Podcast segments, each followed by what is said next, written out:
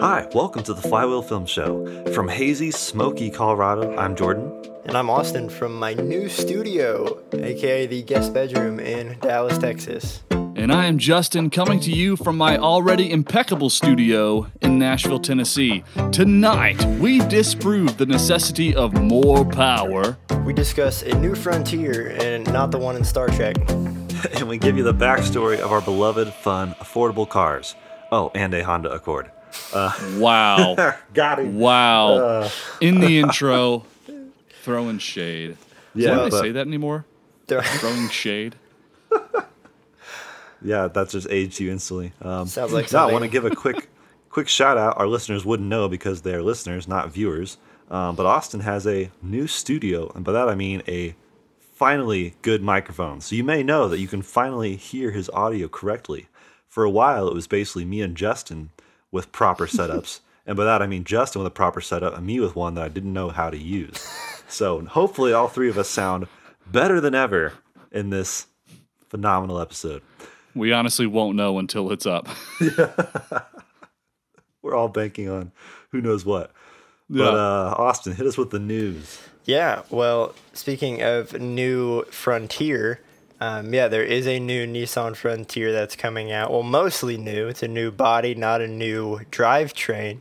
Um, what are your thoughts on that, gents? Other than the fact that uh, it really looks like a Toyota Tacoma. well, well, it, I will say it is a new drivetrain and engine. It just appeared last year, but for Nissan's terms, that's brand. That's brand new. new. Yeah, it could be yeah. five yeah, years I mean, old to be like, "It's the newest thing we got, man." Yeah that's basically what they yeah nissan and infiniti they're just really good at stringing things on for a long time. Um, they, they put out a good product and then they ride the coattails of its success far longer than the coattails warrant being ridden.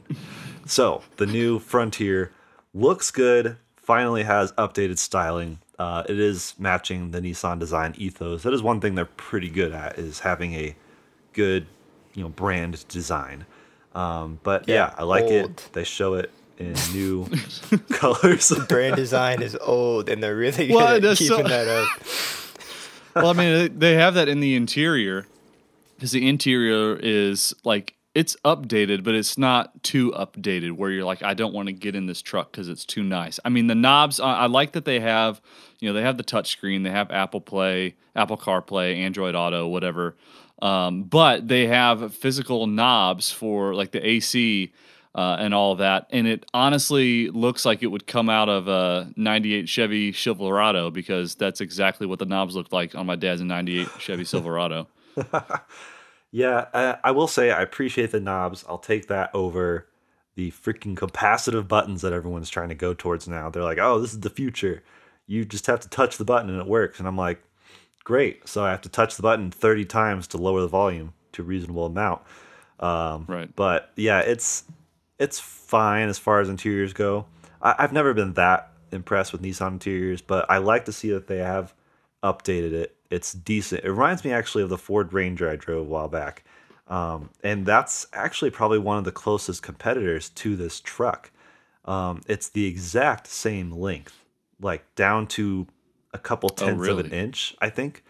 And what's interesting is the Ford Ranger has 270 horsepower, 310 pound feet of torque, and the new Frontier is flip flopped, 310 horsepower, 280 pound feet of torque. So comparable. One's just a bit more torquey, one's a bit more powerful. Mm.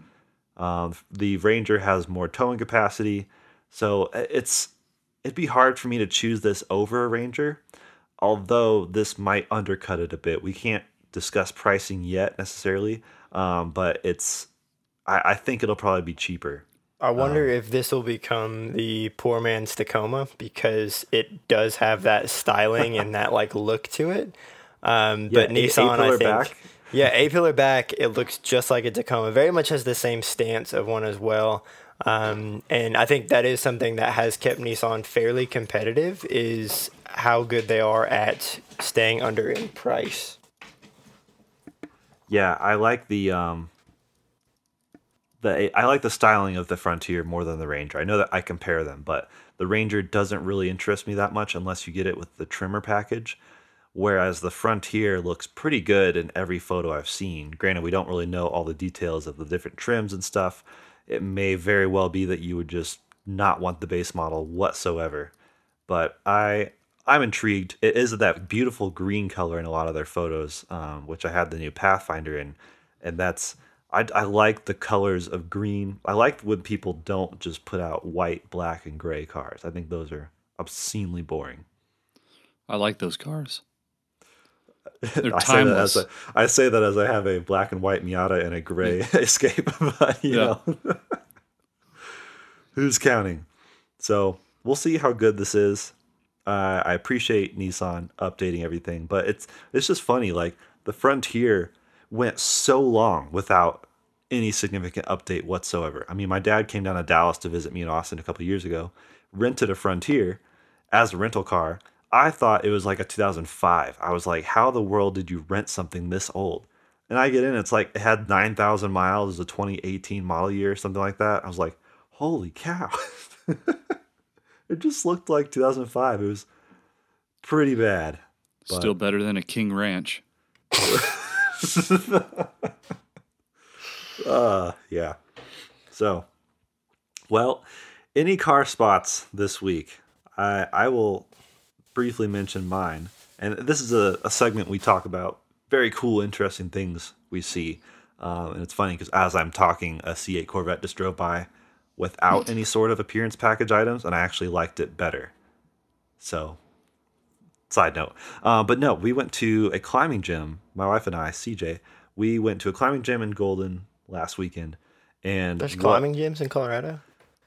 Yeah, crazy. All, probably eighty percent of them are here. Uh, and I also have dispensaries. Believe it or not, it's funny because we all we make stereotypes. all next to we make stereotypes based on like, oh, you know, what kind of car would this person drive? And that's actually probably a new segment we'll introduce at some point because there's a lot of fun to be had with that.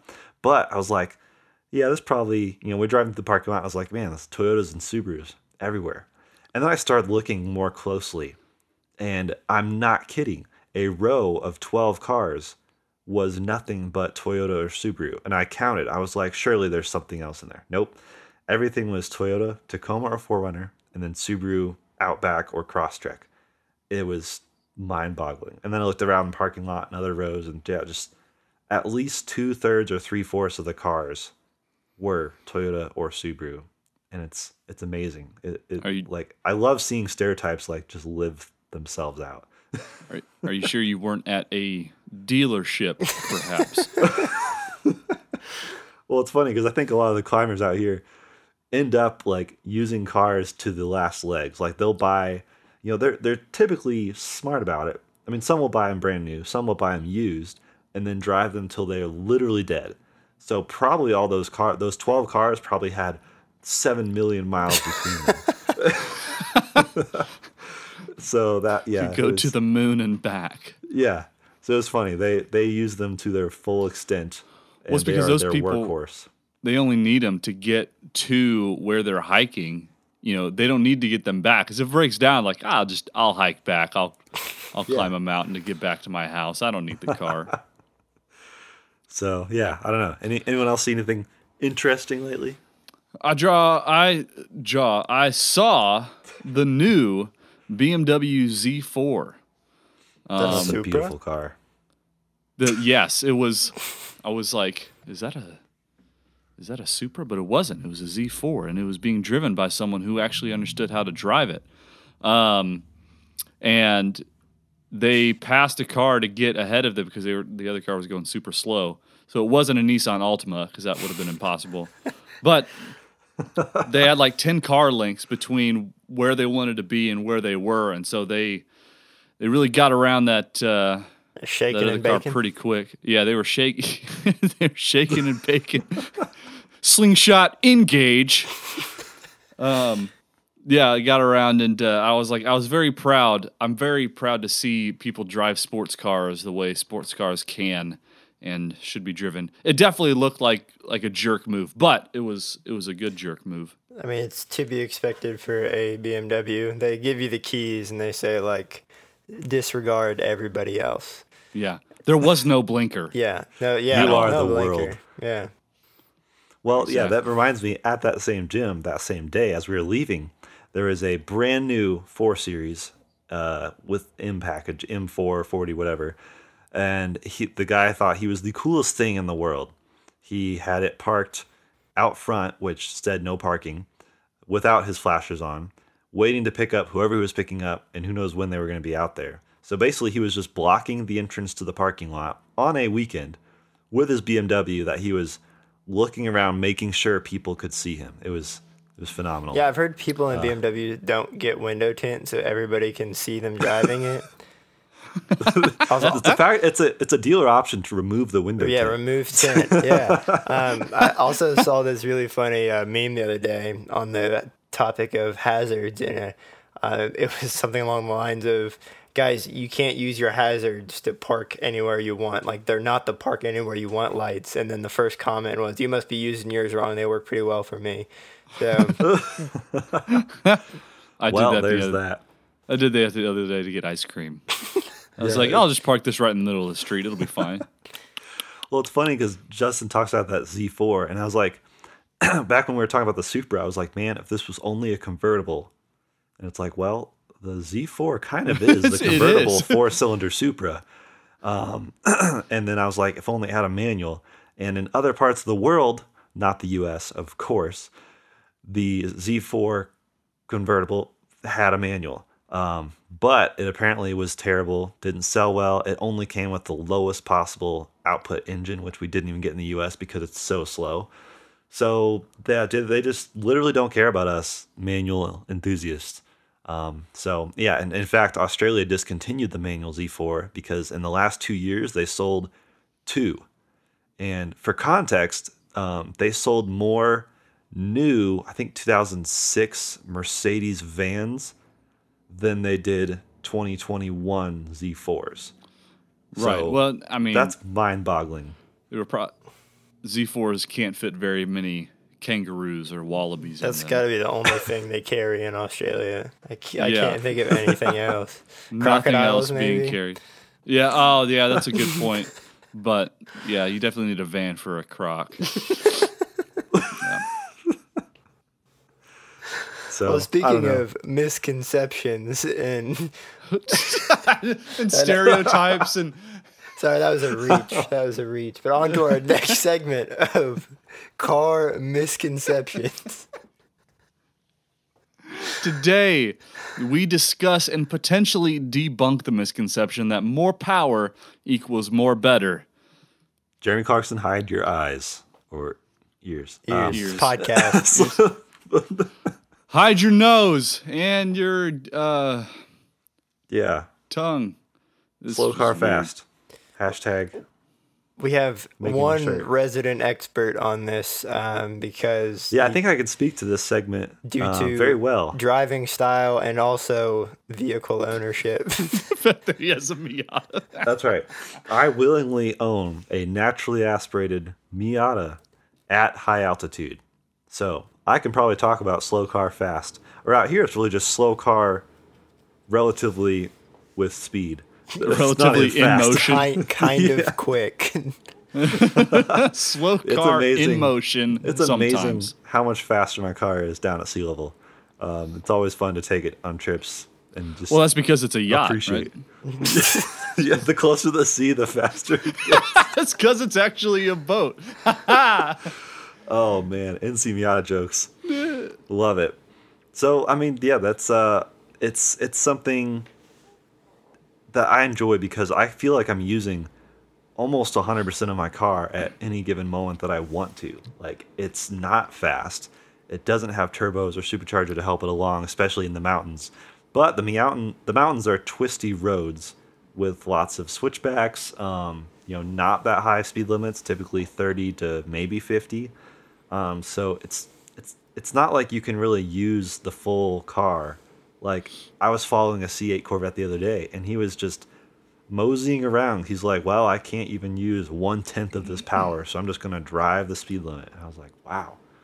I was probably an old would, man, but what a yeah, sad existence. I, I totally agree. I also don't have a fast car. It's slightly quicker than yours, but according to most car enthusiasts, the Fiesta ST is not a a fast car, but I do think more than anything, there's a, a certain amount of satisfaction that comes when you know you're ringing a car out to its full potential, or you as a driver are reaching your limits with a vehicle. Um, I think my 97 Miata is a perfect example of this. I could floor that car wherever I went, and I never broke the speed limit, you know? So it's like, it's very uh, fun to do that and, and know that you're ringing your car out and giving it everything it's got, but um, you're yeah, doing even, so in a not crazy way. Like you don't have to go to a track or a drag strip to do that. Yeah, even getting on the highway. I mean, I, I just, there's multiple times where I have like launched onto the on ramp, no one's in front of me I'm just flooring it, getting up to 7,500 RPM, quick shifting to second, and then shifting to third, and I'm like, wow, I'm flying. and then I fly past the police. Pilot. no, I fly past a police officer, and I'm like, oh my gosh, I'm dead. And then I look down, I still haven't hit the speed limit. And the police officer probably is making fun. He's like, yeah, that that guy thinks he's, yeah, that's just Miata Bill. No. Meanwhile, the Altima that flies past me at 120 yeah. that I mean that's that's the epitome the speed of light. Yeah, speaking of using 100% of a car, that's pretty much every Altima driver ever. Yeah, you know, yeah they, absolutely. They, they, bought a Nissan Altima. They thought it was 10 years old. Turns out it was this year's model. Altima um, drivers, just... Altima drivers be the type that say, "I paid for the whole speedometer. I'm going to use it." You know what I'm saying? Like, but it's, it's true. Like I, I go on cruises with Lamborghinis, GTRs in the mountains, and I genuinely have a more fun time.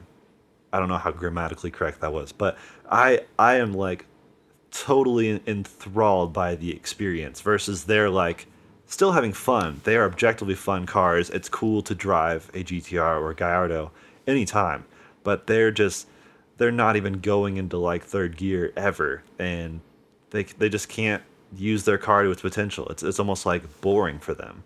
So I I pity the fool that spends six digits. I pity the fool. uh, but, yeah, yeah. We I, talked I feel like Austin, this Austin and I use. Ago, yeah, yeah, we did. Uh, but Austin and I use like eighty percent of our car at all times. Now Justin can use one hundred twenty percent of his car and also have fun. So, oh gosh. Spe- speaking of slow car, get you guys some shovels with all these digs you're making on my car. Uh, I do like your car though. It's it's useful. It's, it's faster we'll than Jordan's car too.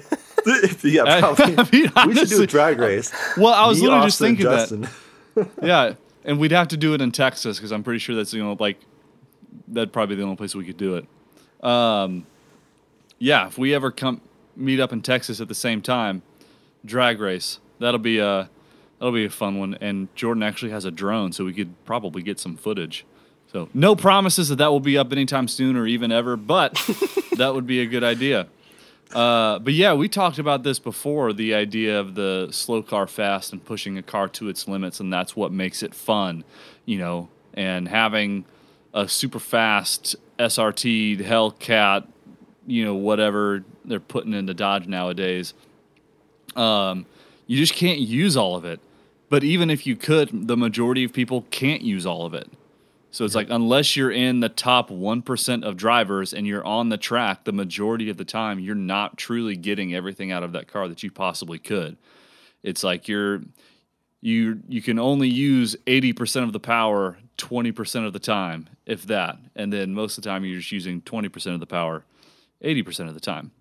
Um, but yeah, I we talked about that before. So it's like, don't think you need to spend so much on the most powerful engine, um, or even a relatively powerful engine. Jordan, you talked about um, this with the four cylinder Supra versus the six cylinder, having more fun in the four cylinder Supra, and because you can push the car more to its razor's edge versus um, the six cylinder. Or when you tried to push the six the six cylinder Supra, it was like I could possibly die yeah, when I when I tried to push the six, you know, I started looking into life insurance and stuff like that. Versus before, before was just so fun and like engaging because you're using all of it. It just engages your senses more in a, in a more fun way. The six engages your senses too, but more of like you're like defensive driving for the sake of yourself.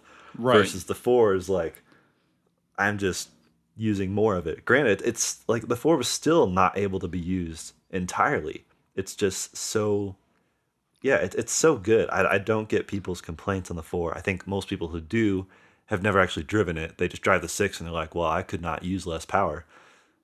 And. I think I think that is something to think about for people who are like, I want to get a fun sports car maybe consider getting a cheaper car that isn't as powerful, but then use that extra money to take it to track day so you can actually push it to its very limit and learn and to know drive, how it works. For sure. That, yeah. That's my biggest thing. And another thing, the last little point I want to throw on this is I think that the guilt that you get or the, uh, the lack thereof when you take a small fun car um, on a drive and uh, jordan and i can attest to this is you get great fuel economy so there's never any you don't have to think about oh do i have enough gas to do this or oh do i want to go on this cruise and, and spend a hundred bucks in fuel just to do the cruise where our cars sip fuel and you're looking for excuses to drive your car um, and granted yeah. like a hundred bucks of fuel isn't really a massive deal but in the grand scheme of things, when you're looking at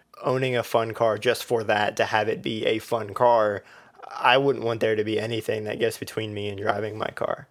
Um, or if you're cruising your Aston Martin V12 Vantage with a three gallon gas tank and have to fill up every 30 seconds. Yeah. You know, also like, the, like yeah. that, the, that matters too. The preciousness is something that uh, Everyday Driver podcast mm. talks about a lot, which I wholeheartedly agree with. When you have a cheaper car that you didn't max out your budget spending, um, you don't you're not as inclined to baby it and you're more willing to actually like really drive it and you're not afraid to go take it out on a on a cruise where you might encounter a dirt road because you don't care if you get a little bit of rock chips in the on the hood or on the bumper and and I don't know, like you said, Justin, I, I'm a strong proponent of somebody that's getting into cars and maybe has a good budget to play with.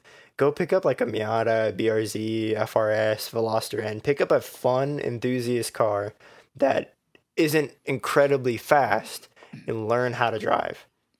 Yeah, learn how to drive it, and then you can use that extra money you've saved to go to tracks, buy some tires, do some upgrades, whatever to it. Um, I had a point that I was going to make, and now, oh, to your point about like getting not getting a car that's too precious. Taking that a bit further, the ultimate fun car then would be a rental. Yeah, yeah. Top Gear proved that. I think. Yeah, you can literally do whatever you want in a rental. Hundred percent. Well, well, I mean, you might fill out some paperwork, but speaking of cars, all right. Well, you king of transitions. The, the ultimate segue has been found. We can use that anytime, right? nope, just this time. Um, we we we're bringing back a lot of segments that we haven't done in a little while. This week we're going to be bringing back story time, and I thought it would be fun for us to talk about our current cars and uh, either the buying process or just the thought process and what led us to these cars. Um, so, Jordan, if you want to get us started, because you have quite a, a, fun little story about how you picked up your Miata. Yeah, um, and I mean this this does go pretty hand in hand with the previous topic because they we all value slow car fast, and yeah, it's it's interesting because like I feel like Austin and I have, you know, our cars are special to us right now because it's something we value like we did a lot of research. We're very thorough with like what do we want? What's the ultimate car for us in the moment? And that's probably you know justin can probably talk to that when we get to him of like this may not be his dream car but it's actually a very practical useful stepping stone towards that goal. Um, and people just don't always think about the future which shocks me. But yes i've always wanted to be a hairdresser. Um, so that, that checks out. That now I have a now I have a Miata. Um, this is actually my second Miata. So the first one um, I bought in 2016, right before I got married, and actually Justin came out right after I bought that too. So we had some fun breaking it in. You know, putting on suits, going to the movie theater, um, watching. You let yeah, you let Civil me take it on the twisties, and then was like, hey man, this has 200,000 miles on it. Take it easy. yeah. yeah. So I bought a Miata willingly with over 200,000 miles. Um, and it was nearly flawless. I took it on road trips all around the country. It's it's just such the NC Miata, despite its hate, is such a bulletproof, reliable, over-engineered platform. And I I mean, I, have driven every Miata extensively, even every sub generation, and I just kept going back to the NC as far as the overall feel. Like it strikes a good balance between a relatively modern car. It has the creature comforts I like, um, but it's also a quote unquote raw older car in the sense of it's easy to work on, not a lot of computers to get in the way. Um, you don't have to completely reprogram something just to change the oil. So I I think it strikes an excellent balance, and the it's also extremely practical. Um, so I because it was my only car, I was like, I need something with the most space possible. It's the only Miata that is a retractable hardtop convertible. The RF ND is retractable, but it's a fastback, more of a target top, not exactly convertible, and it just didn't hmm. suit my interest as well. Plus, it was a lot more expensive. So it, the NC was just basically the best Miata I think money could buy. Um, and the you know the first one was a lot of fun. It was an automatic though, and it made me realize I think I want to get a manual. So because of that experience, I now have this one, which is a few years newer, 2012. So forged internals, couple more creature comforts, slightly better interior, although it still has plenty of creaks and rattles. Um, but it's a six-speed manual. Um, so yeah, actually, I flew out to Ohio to buy it. Yes, Ohio exists. Uh, it was it was rough. I when booking the plane ticket, it said, "Are you sure?" um, it's like, yes. Go into detail just for those Miata nerds that are listening of the two Miata specs that you had and why you decided to go for the one that you currently have. Yeah, so the first one was a Grand Touring. And the 07? 07, so the first year of the retractable hardtop. And I mean, over 200,000 miles, the top still operated like new. I mean, it was engineered to perfection. The Japanese are genius. Um, and I loved it. Um, but it was an NC1, so the first kind of iteration of the NC. Um, it was great, but with NC2, they brought into light the forged internals, um, slightly improved transmission, slightly improved suspension, so Much I now have these special. yeah, it looks looks better. I mean that is subjective, but at the same time, if you think the NC1 looks better, you're wrong. Um, at least from the factory. but yeah, the special edition, which is literally maxed out in every way, it has all the creature comforts of the Grand Touring and all the fun, sporty bits of like the club trim for the NC3. So suspension um, from Bilstein, limited slip differential. It's a riot. Uh, and yeah, I basically learned to drive manual between Ohio and Denver. Uh, trial by fire. Uh, but it was it was a fun trip, and people think I'm crazy for going and driving, buying a car sight unseen with a one way plane ticket. But I would do it again. Um, but hashtag PPI, pre purchase inspection. That's a thing you should do. I did not do it because I'm cheap. Um, so you found out that one of your brake pads were metal on metal. Yeah. Yeah. One of my brake pads became metal on metal upon returning to Denver. So, yeah. It's essentially a paper plate. Man, I can't. I like to me buying a car sight unseen isn't as risky as buying a one way plane ticket to Ohio. yeah, I did one of the crazy. I mean, uh, they'll probably film a documentary on my experience at some point. Just this this guy went to Ohio willingly with a one way ticket took really 90, dramatic music. They had I to also buy took a, car a 90 I took a 90 mile Uber to the middle of nowhere where this car was located. I mean, this was a lot of so, like step out and faith. That's a horror movie waiting to happen. so the reason the reason why you went such literally such great distances uh, to do this was because it was a very limited run uh see like or not series but trim level in the uh, in the United States, correct? Yeah, so they only made 450 this year. So the special edition, there's been various special editions over the years, but the only way to get everything that I wanted, which was the looks of uh, like the club trim, the sporty bits of the club trim, but the creature comes with the Grand Touring, The only way to get all of that is the special edition. And the only way to find a special edition with those looks was 2012. And I wanted white. They came out in white or red. So I wanted white, which limits it to 225. And I think they came with automatic or manual, which means that limits it further. So mine is one of about 150 or so cars. And that they came out, you know, about almost 10 years ago at this point. So it was hard to find. I looked for about four months, found one in New Orleans. Um, it was 60,000 miles, asking a ridiculous price. Um, but then this one popped up in Ohio at a GM dealership in a town of about 700 people. And they basically had no idea what it was. They had it listed for way below Kelley Blue Book value, like three grand below. So I, I mean, I called them, couldn't sleep until they called me back. and they were like, yeah, we still have it. I was like, I will be there this weekend. Hold that.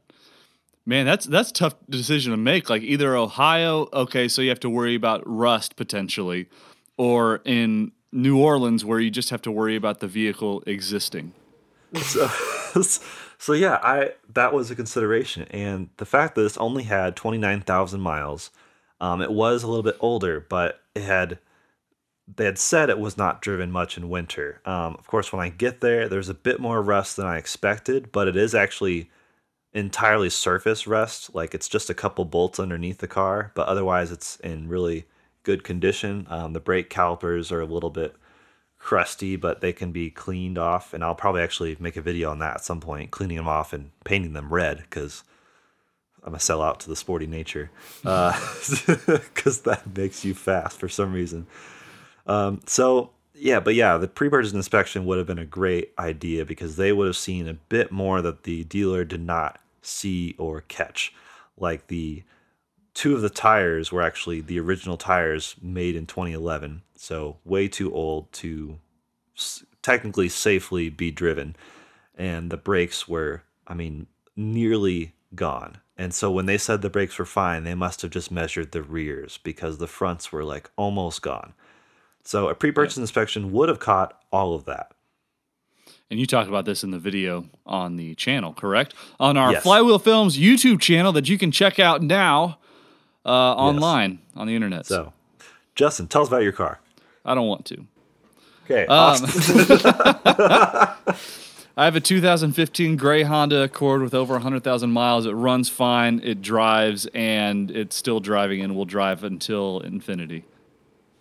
Uh, yeah, as yeah, no, no, no, nothing special about it. But it was a well-educated, practical car that you probably still re- did some research on. on, right? I mean, you're still yeah, you're paying on it, but you you didn't just go buy a Chevy Malibu. Like, no, that would have been a tragic decision. No, yeah, I mean, so I, I mean, I Impala, yeah. That well, I had the Impala before, and I was like, I think I'm done with it. Like, well, and that was a Series Two engine. It was a 2004. I mean, it's a good engine. So I was, that was a good car, but I was like, I don't want to. I was like, I wanted something different. I knew I wanted something. I didn't want Chevy, and I was like, but I want a practical car. And Honda Accord is just always sits at the top of you know best sedans. I knew I didn't want a truck or an SUV um, or a minivan or literally anything else that wasn't a car. So looked at sedans, 2015 Honda Accord Sport Package. Um, it was reasonably priced and had low miles on it, um, so I knew that it was just going to last forever. Carfax was good. I mean, it's it it was a logical decision only. There was really no emotion to it whatsoever, except that I knew I didn't want to go with the same manufacturer that I had driven my previous two cars. Um, just because I, I wanted to try out something different, and that was how I decided to do it. But it it has paddle shifters um, and a sport mode that actually changes uh, changes the revs, even though it's a CVT. So I get to downshift and feel like Dom Toretto, and then I shift back into drive, and then I shift back down to, to sport, and that's it's great. It's great fun. Um, yeah, it, I mean, it, it, was a purely head decision. It wasn't a heart decision. So I'm, I'm hoping this head decision will last me long enough so that I can make a heart decision. Speaking there of uh, hard decisions, um, so my Fiesta is my seventh car. Um, I have, and you're like nine, so that's the yeah. I can't even uh, read yet. So I uh, yeah. Per our previous conversation, I'm a big fan of Slow Car Fast as well. Uh, my first enthusiast car was a 2000 Celica GTS that Jordan and Justin actually drove manual in, maybe for the first time. Um, and I really love that car. Um, had a lot of personality, very high revving motor. If you're unfamiliar, it revved to like 8K. It was nuts. Um, and then after that, shortly after, I got a 97 Miata M Edition. That made me really love cars that handle well and that you can just chuck into corners. Um, and it was not new enough. Uh, for those of you that don't know, the NA Miata was introduced in like 89 in Japan and 1990 in the US. And yep. If you're on if you're like at modern day highway speeds, you're sitting at like close to 4000 RPM, so you're just like getting a headache because the thing is so loud. Um, so after that, I made the practical decision to buy a hatchback and had a Scion XD with a five speed manual, and that car just ran. It's basically a Toyota Corolla um, with the the motor in the chassis. So that car was great. Um, I showed Jordan with that car that you can polish a turd by putting cool wheels and a roof rack on it. Uh, That's true. Yeah, and uh, it, it's it's funny because I mean the wheels made sense. The roof rack no I sense. think was cool. No sense. But C- CJ, my wife is like, I, what are you doing? What What are you gonna put on the roof rack? And Austin's like, nothing, uh, nothing. I have no, I have no reason for it except She's for like, hot boy points. What? But it looked so cool, man. When I when I sold yeah, that car, solid. it was tough, but I wanted to upgrade to something a little bit more fun. Strongly considered a Fiat 500 Abarth because Jordan at the time had a Fiat 500, and I kind of liked the quirky styling of it and a very unique car. And the Abarths are a blast to drive if you've never driven one would highly consider. Um, but actually, when I was checking out an Abarth that same dealership had a Fiesta ST, which I was also kind of like doing some research on the side and knew that a lot of critics raved about how well it drove, for especially for a front wheel drive car.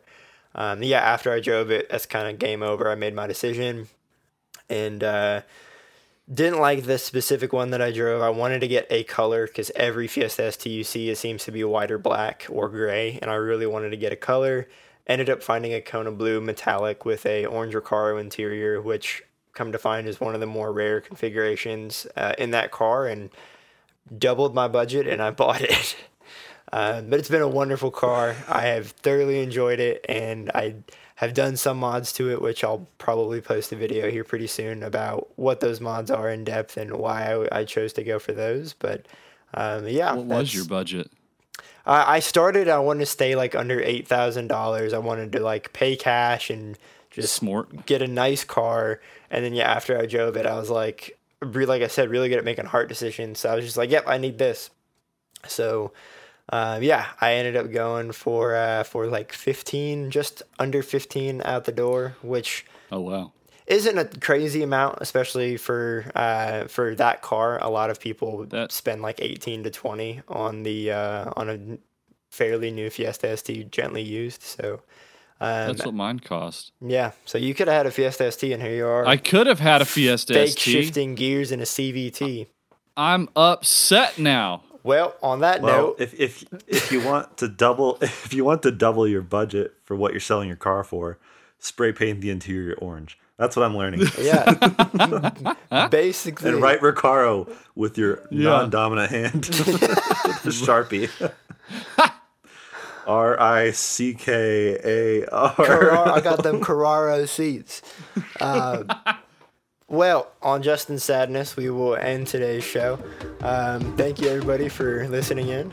Yeah, if you have questions, corrections, commentary, or want to send me an electronic letter to make me feel better, um, Feel free to hit us up on Instagram, Facebook, even email at theflywheelfilms at gmail.com. Yes, please send Justin your condolences. Um, and if you enjoyed the show, you might like our other things too. Instagram and YouTube, we mentioned some of our videos, um, have a majority of our content at Flywheel Films. And my Miata has an Instagram at ghosty.miata if you want to see this special edition. You can find my fun little fiesta on Instagram at kona.party.st. And I don't have Instagram, but you can reach me by calling and asking about my car's extended warranty. All right. Thank you all for listening, and goodbye. What we should do is make Justin an Instagram for his, his Accord. Oh my gosh! I'll get I'll, Jordan. I'll get your camera to start taking like really awesome pictures, but only from one side because the other headlights busted.